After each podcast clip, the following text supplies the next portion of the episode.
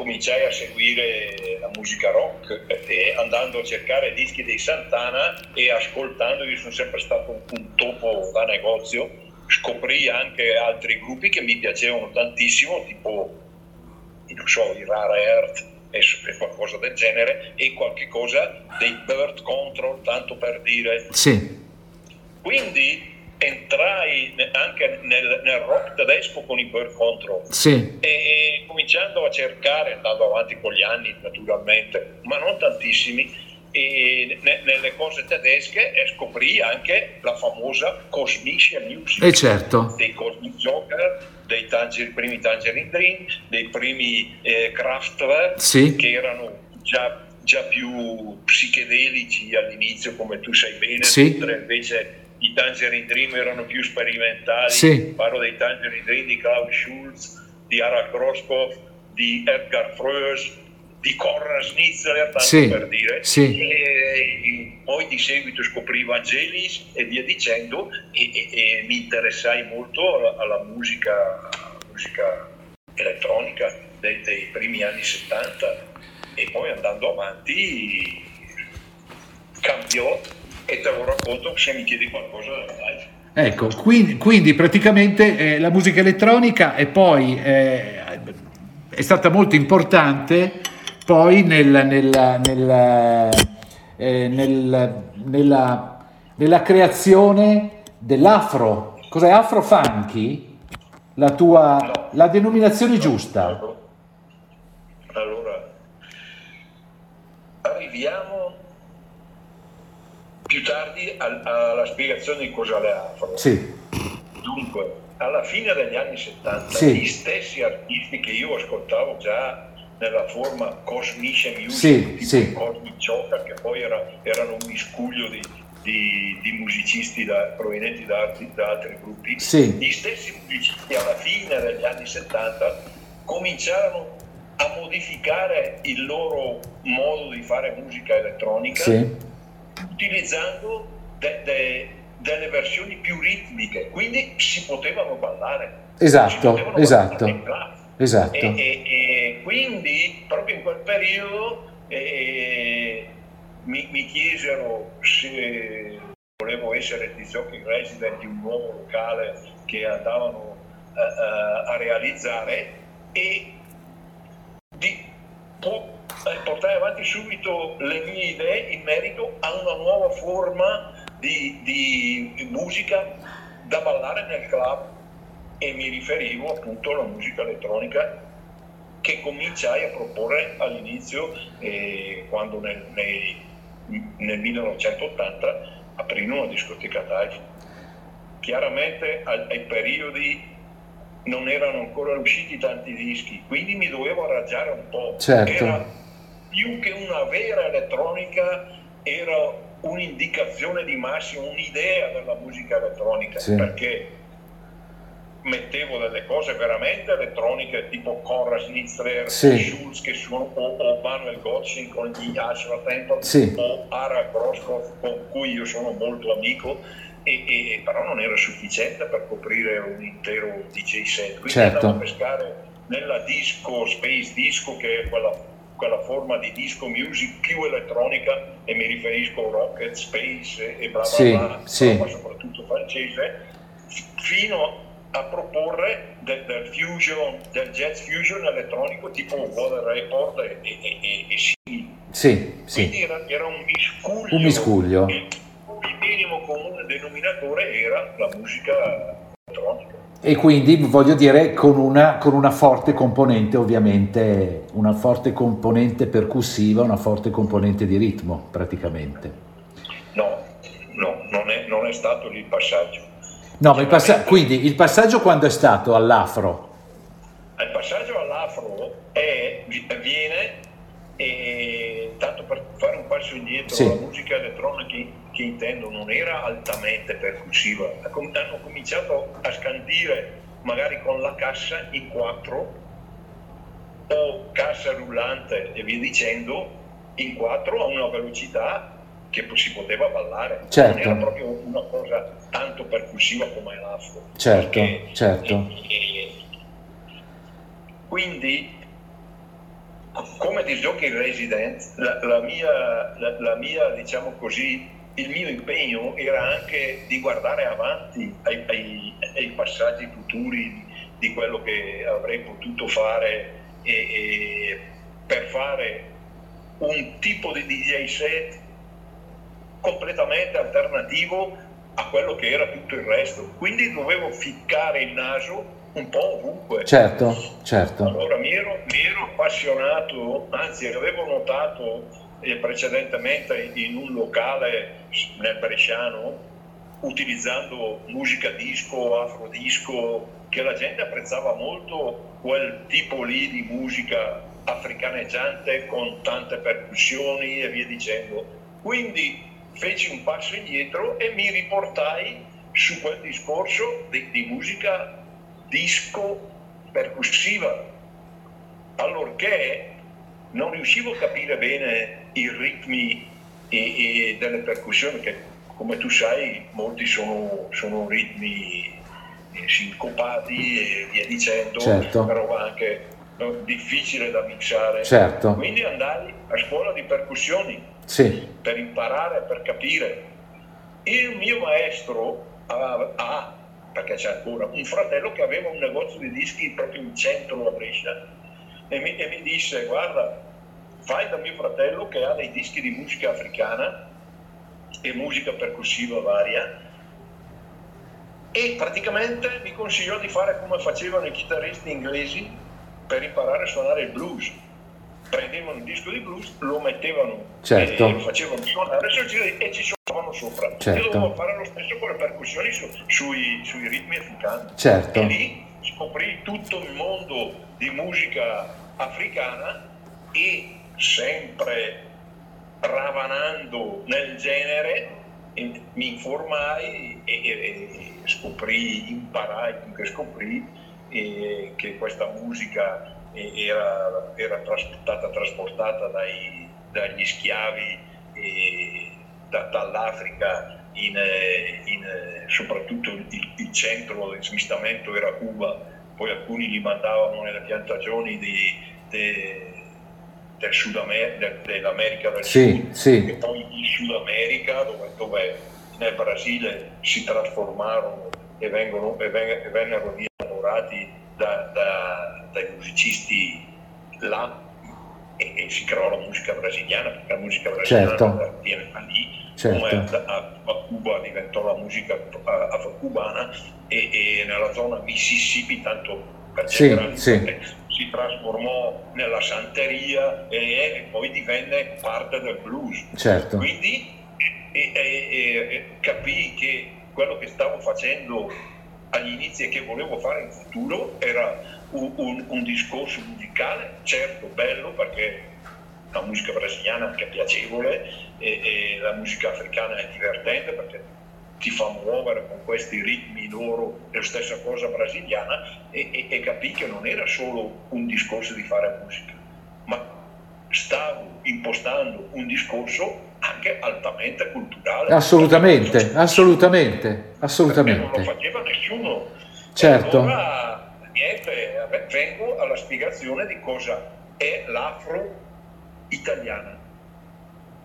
L'afro-italiana che io e, e impostai nel 1982 e che il pubblico prese il nome da una mia serie di, di, di cassette sì. che si chiamava appunto Afro, sì. cominciarono ad autodefinirsi come Afro Movement, Afro People sì, e bla bla sì, bla, sì. dipende da, dalle varie zone di provenienza appunto di questi, i, questi frequentatori de, della discoteca Typhoon perché feci tutto lì alla fine innovativo. Ecco, la discoteca Typhoon eh, per quanti anni ebbe? Da fine 80 a fine 87. Da fine 80 a fine 87.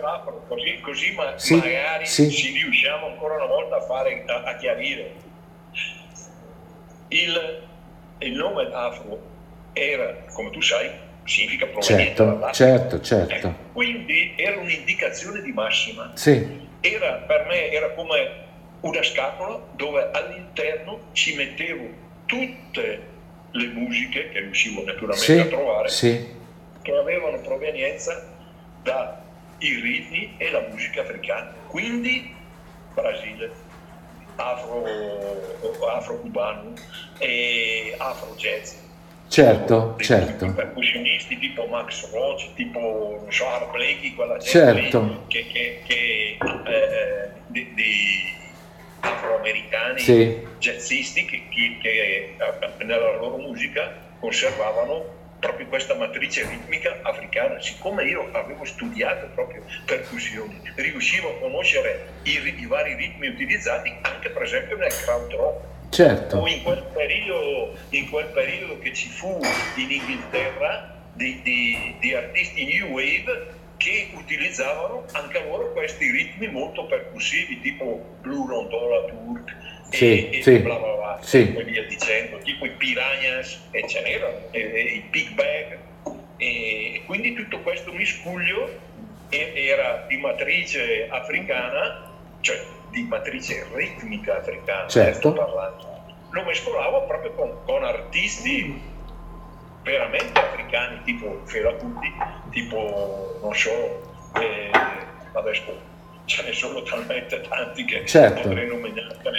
No, ma quindi tu, quindi tu, hai, fatto, hai fatto cultura e hai fatto sperimentazione, perché tu hai sperimentato praticamente. Esatto, facendo cultura, per quello che io eh, mi, non dico mi arrabbio, però cerco sempre di specificare questa differenza sì. tra, tra il club alternativo come lo intendevamo noi, perché i proprietari avevano, mi avevano dato campo libero al Typhoon e altri locali alternativi che non avevano questa impostazione culturale, erano diciamo così alternativi per ridere, per finta, perché poi sentivi delle, anche degli opprobi, delle cose, eh, so di sicuro. Sì. Io sono di sicuro perché prima di, di, cominciare al Typhoon, siccome avevo già queste idee in mente, andai eh, a visitare i, i, altri, alcuni degli altri locali alternativi che poi non erano tantissimi. Sì. Nella nostra zona c'erano di Sigal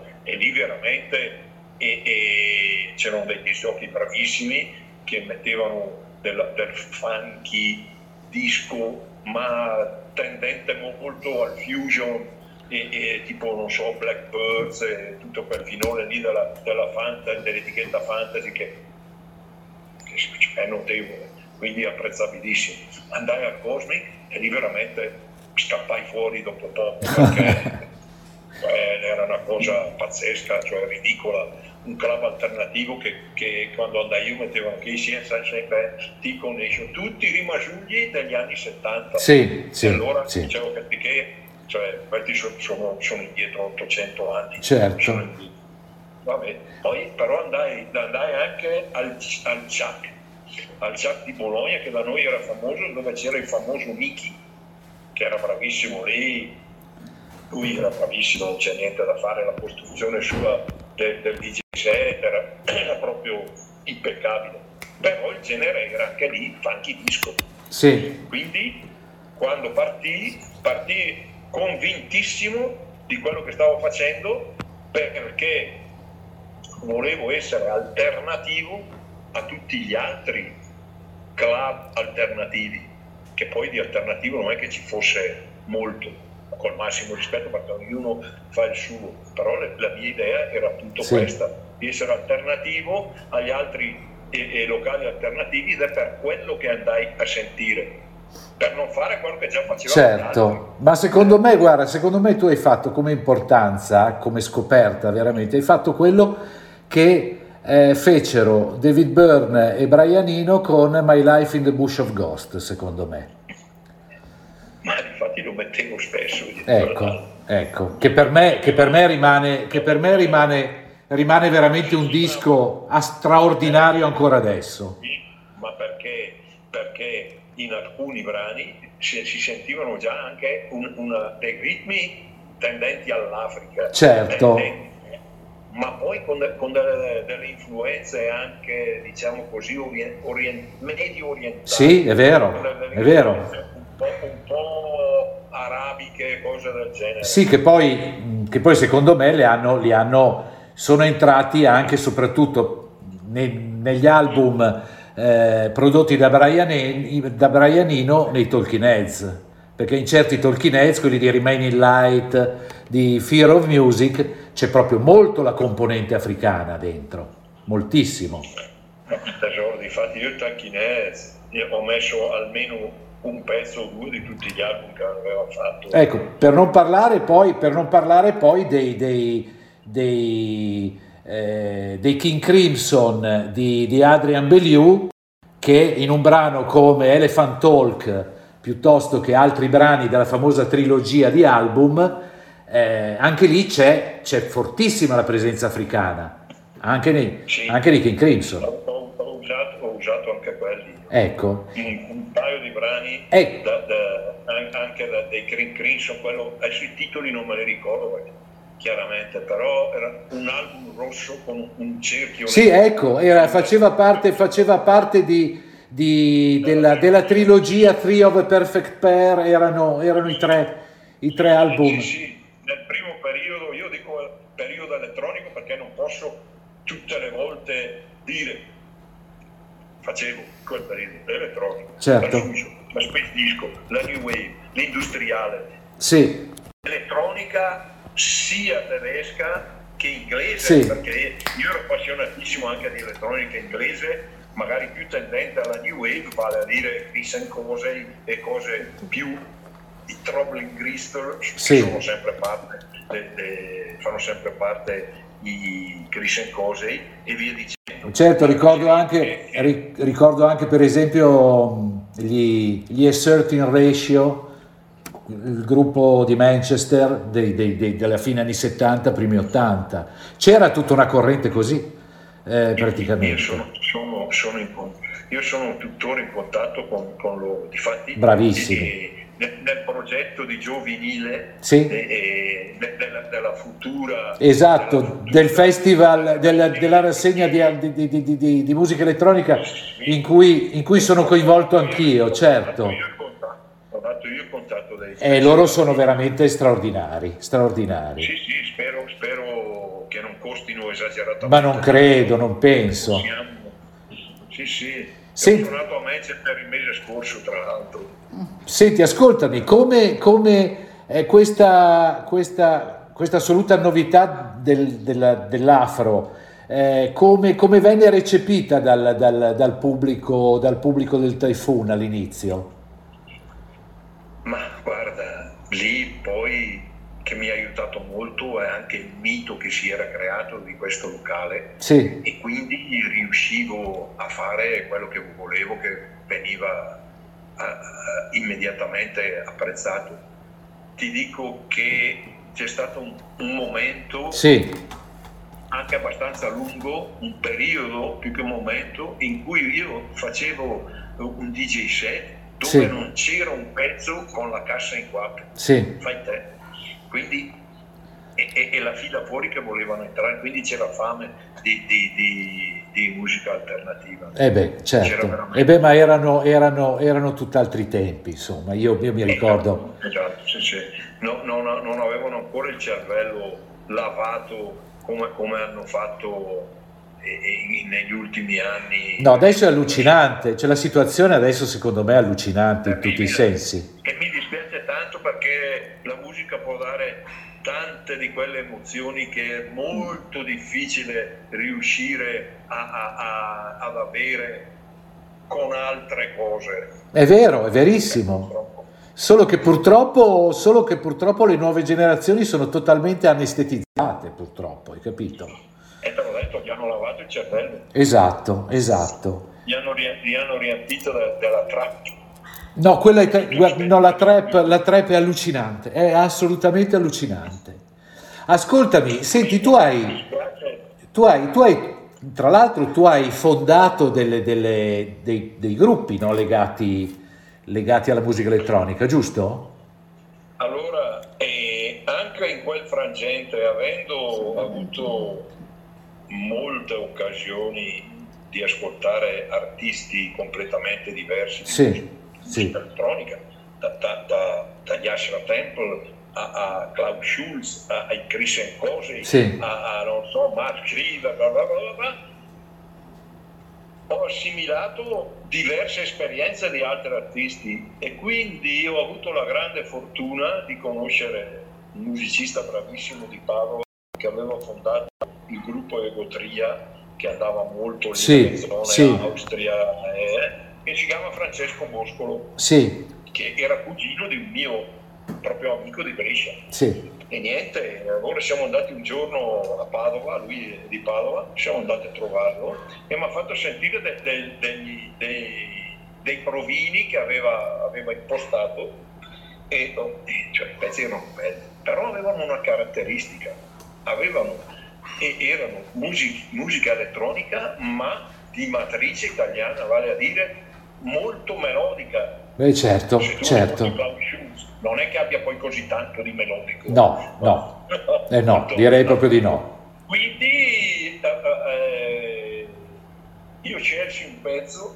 che era cantato e però lo facciamo strumentale. Sì, Andammo in studio e, e creammo questo must, come lo chiamano al- all'estero, il, il- il pezzo che si, si chiama, eh, eh, eh, scusa, eh, Basic, sì, e, e ci demmo, scusi, salute.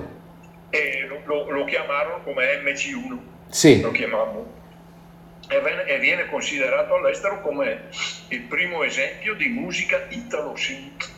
No, non so. Italo Synth, Italo Synth, sì, cioè la, la- sì, Ecco, niente, con questo pezzo basic, quindi c- è un riassunto di varie mie esperienze musicali messe, messe eh, su note da, da Francesco Bosco.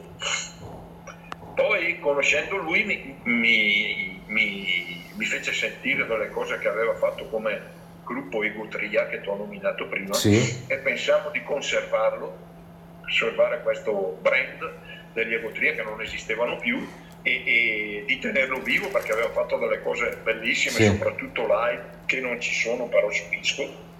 E, e siccome questo abbinamento tra musicista e disco ok, pensai di fare una versione prog, synth prog, però in versione dance perché essendo disco ok ho sempre questa matrice questa cadenza ballabile no? Che è una deformazione professionale. Sì, ma spiegami, ma, spie- ma spiegami come hai fatto, perché quello è un gioco di prestigio veramente, cioè a prendere, prendere eh, eh, il progressive e, e- e trasformarlo così, è incredibile, lo trovo geniale.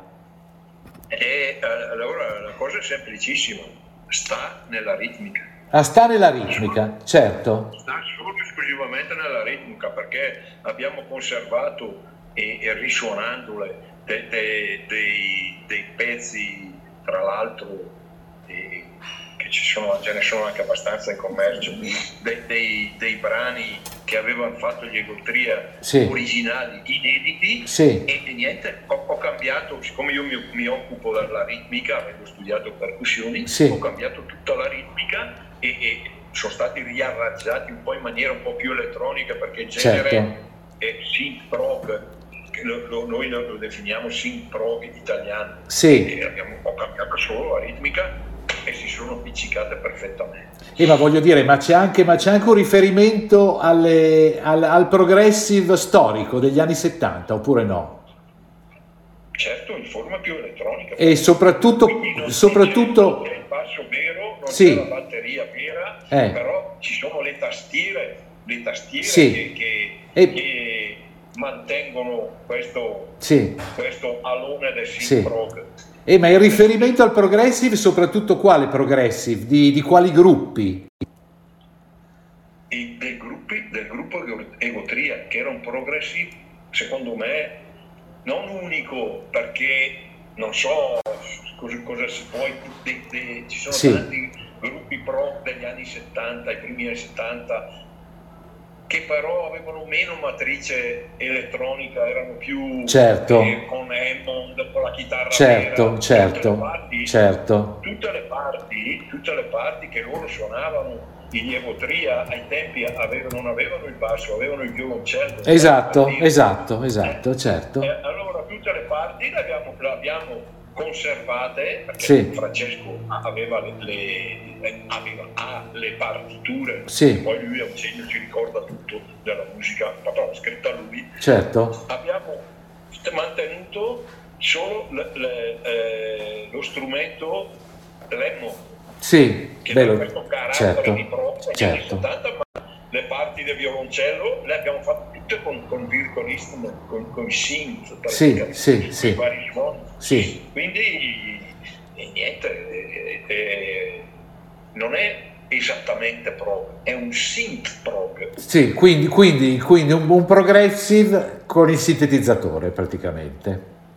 Esatto. esatto. E con batteria elettronica. E con batteria elettronica. Eh, senti, eh, cosa mi dici del MoMA di New York?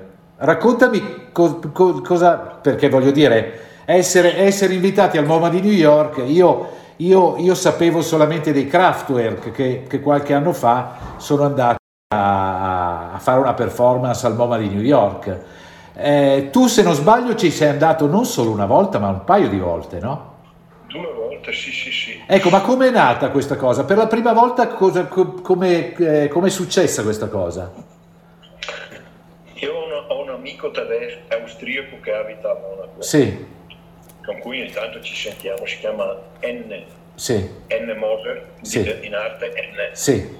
A un certo punto mi chiama e mi dice, ma, Beppe, ma te non ce l'hai internet? No, io parlo de, degli inizi del, del fa 2003-2004. Certo.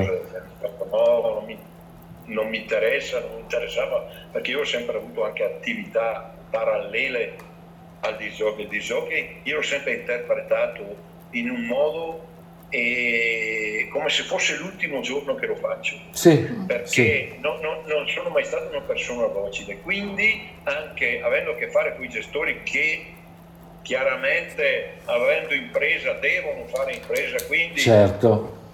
bisogna fare la musica che fa ballare. Certo, certo. E, e io ho sempre detto o mi prendete così o non mi prendete. Certo. Quindi è come è sempre stato come se fosse l'ultimo giorno che sì. lo facevo.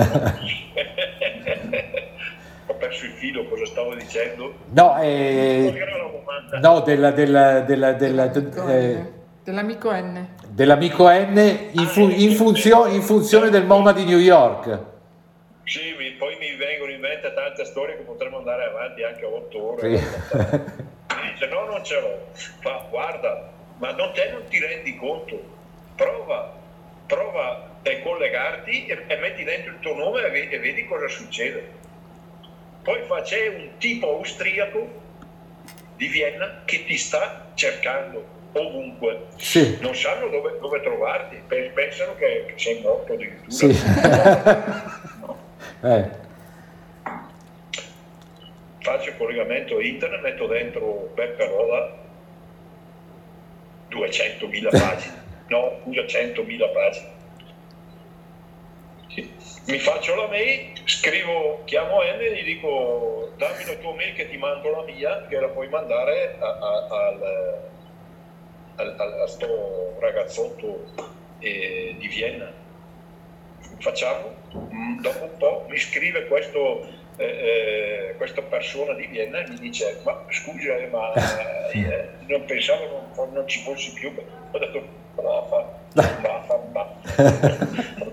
e, e, sì, periodo poi avevo rallentato tanto col lavoro di gioco che seguivo più le mie attività parallele. Sì dopo non ci sono perché guarda che c'è un, un, un, eh, un eh, sito americano di, di, cultori e scopritori di musica alternativa, chiamiamola così, che stanno follemente cercando la tracklist di una cassetta tua. Eh, vabbè, eh, dimmi qual è, mi ha mandato il link, vado lì, guardo e infatti c'era là Typhoon 14 Niente, allora sono lì, scrivo, la, la, la, era in due parti, scrivo la tracklist della prima parte. Eh, risposta, eh, no, ma incredibile, non sei tu, beh, però anche a loro, beh, però ha smesso, eh, che ne sai, là. dammi la prova che sei tu. Niente, gli mando la tracklist anche dalla seconda parte della cassetta. Tripudio universale. Niente. Tra i componenti di questo gruppo, che ti ripeto si chiama, che c'è ancora, eh, si chiama Dream Chimney, i sogni nel cassetto, cioè, scusa nel camino. E, e, ci sono anche due o tre che sono nel comitato di, di, di, di scelta dei, dei del MoMA di New York, sì. perché sai che andavano prima, adesso non fanno più, eh, andavano a cercare appunto queste forme qua diverse. E certo. Niente, a un certo punto mi chiedono tramite mail se ero disponibile ad andare al MoMA sì. e, e, e, niente, ho detto chiaramente di sì, anche se ero un po' giù d'allenamento. Mi arriva la lettera di invito che c'era ancora. Andai, però non feci quello, quello che, che si aspettavano feci tutta Eurodisco. Ah. Che era, era, sta attento, sta attento. Feci Eurodisco, tra cui anche cose italiane e Eurodisco, cose anche poi alla, verso la fine, visto l'entusiasmo, poi la serata c'era anche il laser, eh, dirottai sull'elettronica, quella un po' più veloce. E eh, niente, fu un grosso successo. E dopo dopo cinque anni io mantenni, mantenni i contatti con uno di questi che poi lasciò perché si cambiano tanto. E tramite questo questo signore che adesso è un signore eh, si, si, parlo del 2006 la prima volta. Al 2006 la prima volta al MoMA sì, sì. sì si chiama Jeremy Campbell una persona spettacolare musicista tra l'altro e, nel 2011 mi, mi, mi, disse se volevo tornare sì. al MoMA sì. e, e, ti spiego perché, perché loro nel frattempo scoprirono anche un, una, una, una, piccolissima serie inclusa in una serie più grande di musica elettronica e varia che si chiama Elettronica Meccanica che avevo fatto nel 2000 no, che avevo fatto nel 1000, 1000 1986-87 in cui avevo utilizzato della musica e che in qualche modo raccontava la mia, la mia, l'esperienza che avevo avuto io in un periodo giovanile in cui ero andato a lavorare in una, in una fabbrica sì. di, cerniere, quindi molto meccanica, una fabbrica meccanica. Certo. E, e soltanto certi pezzi mi ricordavano alcuni personaggi che sì, c'erano, sì. Eh, perché c'era uno, uno, che rideva sempre, l'altro che rompeva l'anima, c'erano le macchine che andavano e, e c'era anche la pressofusione, quindi oh, musica industriale. Allora misi tutto in, in, insieme e feci una serie di, di tre cassette che adesso sono quattro, perché una l'ho fatta qualche anno fa ed è inedita, e, e che riprendeva appunto questa mia esperienza nel, diciamo, sì. il mio incontro con, con, con l'industria. Sì, sì. E mi chiesero di fare quella. Allora andai e feci più musica elettronica e però quella non, non, la feci perché, cioè ne feci solo una parte perché era molto lenta, era molto anche un po' l'atmosfera, eh, bellissima, eh, bellissima. E, e, questa mi rese famoso tanto in giro per il mondo, eh, perché poi fu un grossissimo successo, ci sono siti americani che dicono, dicono che sono i DJ set migliori che hanno mai, no, tra i migliori che, che hanno mai sentito. Tu ti, sei, tu ti sei esibito un po' dappertutto, non solo in Europa, ma anche, anche, anche appunto in, in oltreoceano. Ho fatto quattro tour in Australia, tre in Giappone e in America non li conto più, non sì, li conto più sì. le volte che sono andato negli Stati Uniti, sì. e due in Canada, poi pre-pandemia dovevo andare in Messico dovevo fare Brasile e poi c'era forse una data in Argentina. In Europa ho suonato ovunque, ovunque ho suonato, nelle città più importanti, in Germania, cioè è il mio regno la Germania. E eh beh, certo, perché... Beh. Spagna, Francia, Inghilterra sì. e perfino nell'est ho suonato a, a, Bucarest, ho suonato a Mosca, ho suonato dovunque, in Croazia, in Slovenia, in igreja